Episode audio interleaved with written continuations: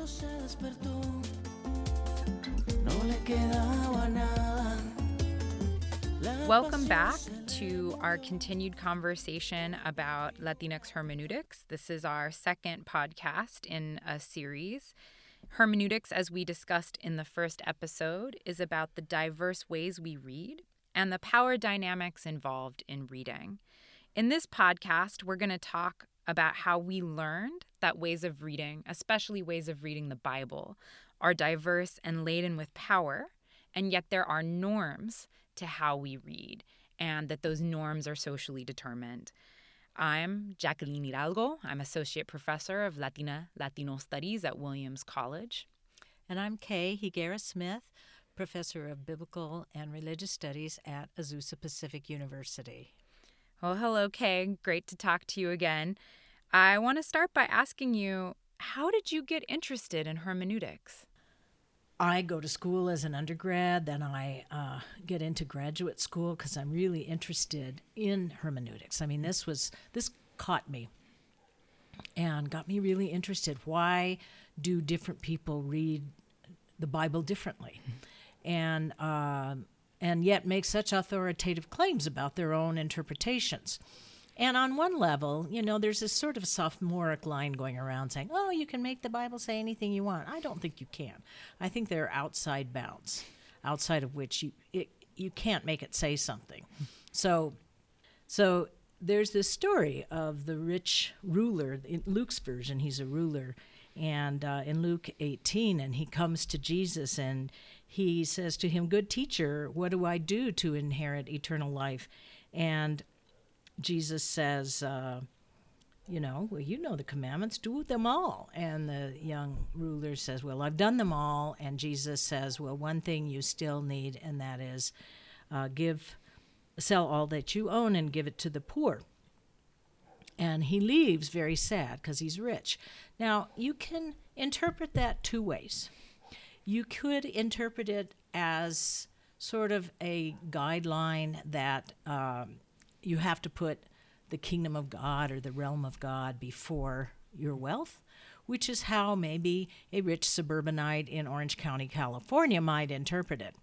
Or you could interpret it as a model for how we need to live, which is how maybe a peasant in Honduras might interpret it. But there's not going to be any interpreting community that interprets it to mean, oh, yeah, just go ahead and, and live this life of debauchery and self aggrandizement at the expense of poor, and you're cool. That is that interpretation is not allowed.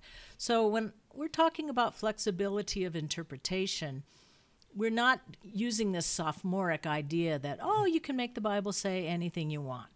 There are outside bounds. However, both of those interpretations are tied to a certain ho- social, historical, ex- po- political, economic experience. Mm-hmm. Although I think in making de- decisions about what kinds of interpretations one can make, I mean, the fact that we can't make your last total fantastical interpretation, I think that is still a socially constructed norm. I'm not saying I agree with you. I like to say that it's not so much that the text means any fixed things, but within our norms of reading, there are things the text can mean and things it can't. Fair enough. But that said, it's because we make certain decisions about that. And I think we see very much that there are people who, rather than engage in making this text mean one thing or another, they just ignore it. And so that's also one of the options that people people take up. Um, but I wanted to really also return to this question that you brought up uh, when you started your story about how you got interested in the way that people can claim this text has fixed meaning, that they can play authoritative power games with it, and yet it's so evident that it doesn't have one fixed meaning, that there's such a diversity right. of meanings in what they're doing. How is it that you came to realize that? Yeah, that's a good question. Um, I'm going to want to ask you that too. So think about it for yourself too. I think for me, of course, it's something that I realize all along the way, constantly. I'm constantly surprised and interested in how the biblical text gets used mm. to construct certain claims for normativity, for certain claims, certain norms, certain regulations, regulatory claims. I think one of the ones that stands out to me is I'm in a Bible class and I'm studying the New Testament Gospels, and I'm reading the story of Barabbas, who is the guy that um, Pilate brings up and says, Hey, do you want Barabbas or Jesus? So I always thought about Barabbas as this really horrible guy. He's a murderer, you know, and how could the people pick him to be released over Jesus? Because Pilate gives them this choice who do you want, Barabbas or Jesus?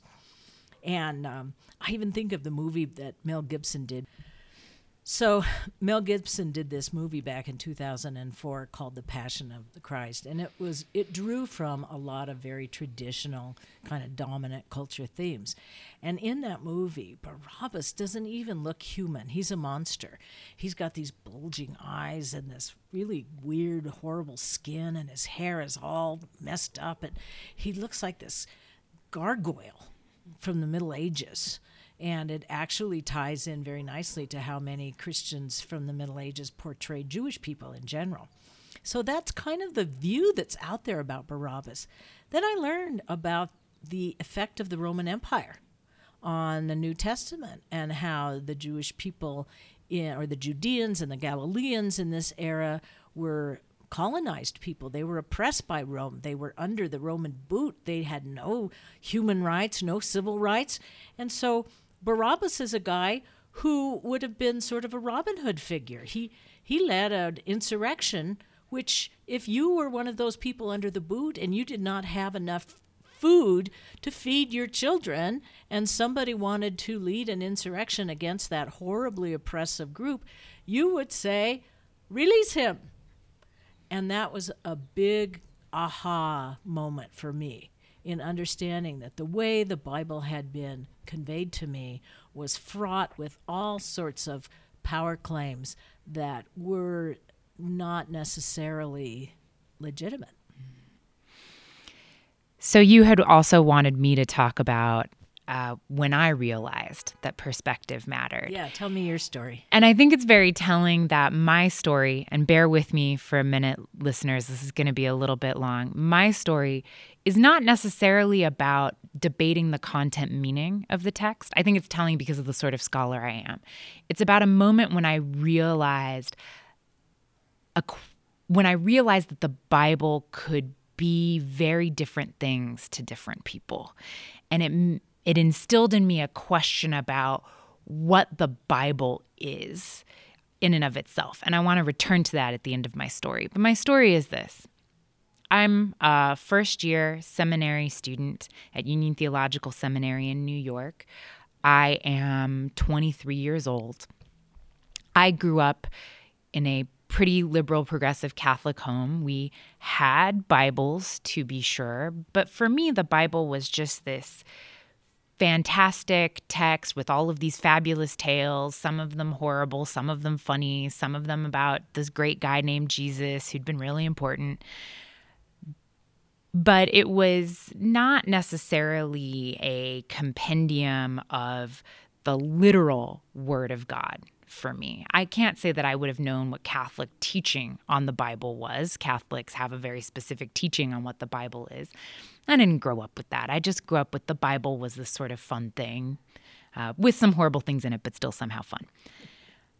At the same time, I grew up in in high school. I was in Kansas City, and I'm a Catholic in a in a school dominated by white evangelical Christians.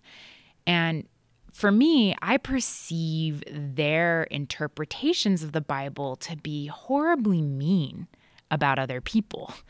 And so I I don't think about the Bible as I don't think about its meaning per se and except to think that I don't like the way evangelicals read the Bible in this context. I don't mean to say all evangelicals, but in that moment as a teenager that's how I felt and I could not understand their relationship with so, the Bible at all. So even as a high schooler, you really were doing hermeneutics. I didn't know it, but you didn't know it, but Yeah. you were doing it.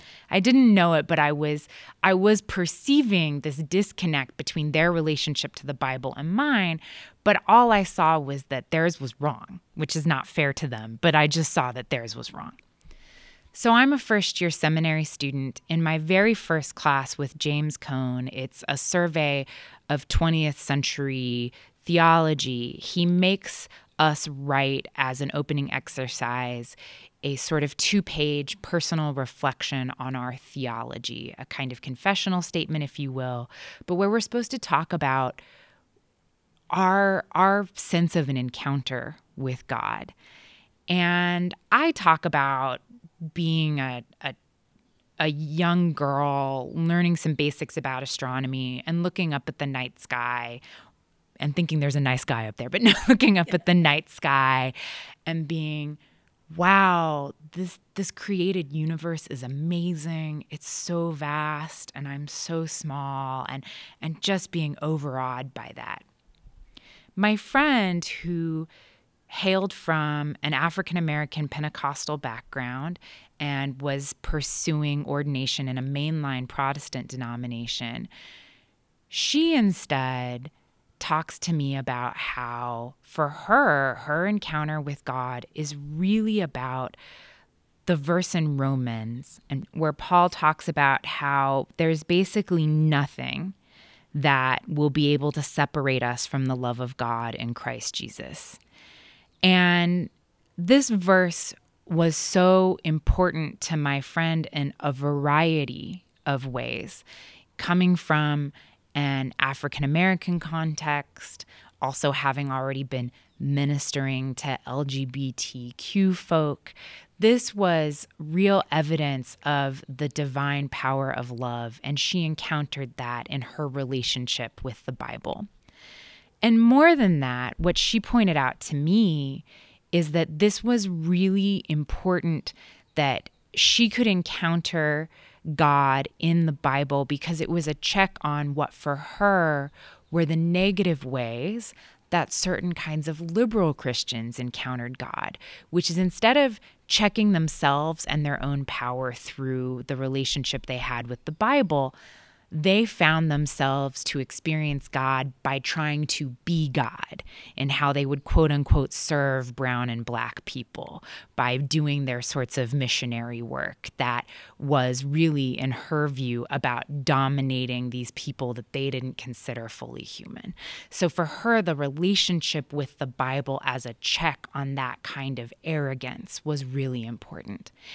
And in talking to her, I realized that one could have this profound relationship with the Bible that was not my own and it was not going to be the relationship that I had, but that it was valuable and that it was meaningful. And it meant that we were going to need to be trained with different tools and different practices because our relationship with the Bible was different, but both meaningful in their own way.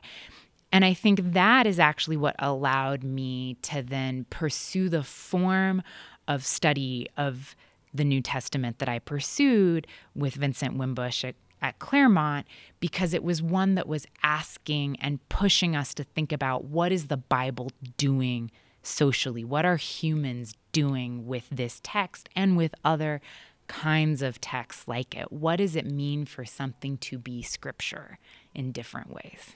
And it's interesting because both of us are Latinas, but you had James Cone, who recently passed away, but was a, a renowned and uh, wonderful uh, black liberation theologian, and Vincent Wimbush, also African American um, scholar, really cultural critic as well as biblical scholar.